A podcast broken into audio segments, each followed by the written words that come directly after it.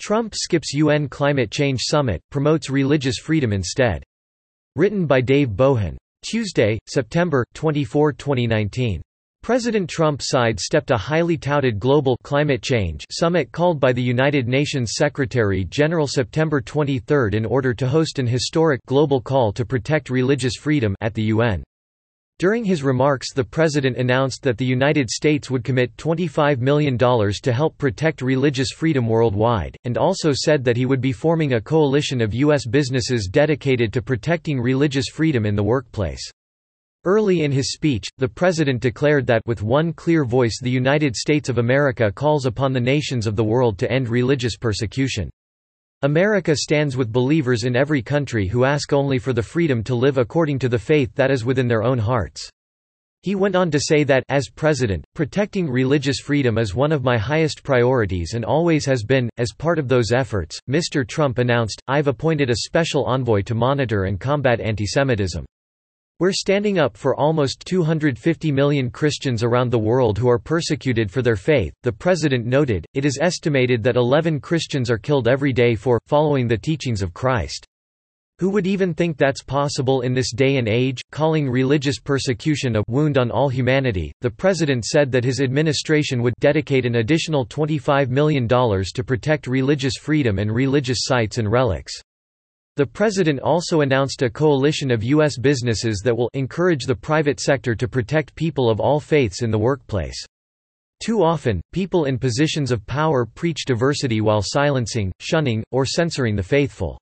True tolerance means respecting the right of all people to express their deeply held religious beliefs. A number of senior Trump administration officials were present at the event, including Secretary of State Mike Pompeo, U.S. Ambassador to the UN Kelly Craft, and Vice President Mike Pence, who also spoke to the assembly. As the president often says, said Pence, as he introduced President Trump, America is a nation of faith, and we will always stand for the freedom of religion of every person, of every race and every creed, to live, to work, to worship according to the dictates of their conscience. Among those applauding the president on his stand against religious persecution was Johnny Moore, an evangelical leader and member of the U.S. Commission on International Religious Freedom USCIRF. Calling Trump's UN address legitimately historic. Moore observed beforehand that the President has decided to set his own agenda for the United Nations General Assembly, and that agenda will involve the most sweeping, focused statement on religious freedom ever delivered by any President of the United States to the United Nations. He added that simply put, the President is using the full weight of the United States to force the issue of religious freedom on the agendas of world leaders of the United Nations. It is not a secondary issue to the United States.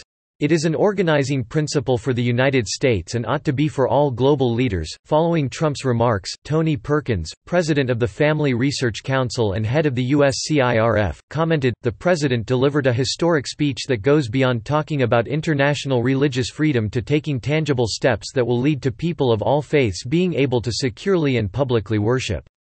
Trump was heavily criticized by the major media for scheduling the Religious Freedom event at the same time as the UN Secretary-General's own high-profile climate change summit on September 23.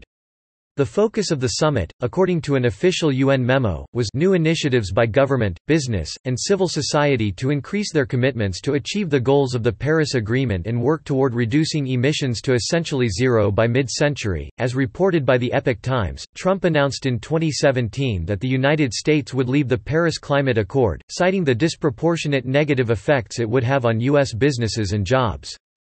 This agreement is less about the climate and more about other countries gaining a financial advantage over the United States, Trump said in his speech when announcing the decision.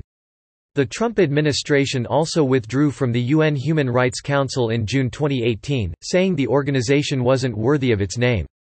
Subscribe to The New American and listen to more by clicking podcast on the top right corner of our homepage. Also, please consider donating to help us push out more content for you, our listeners.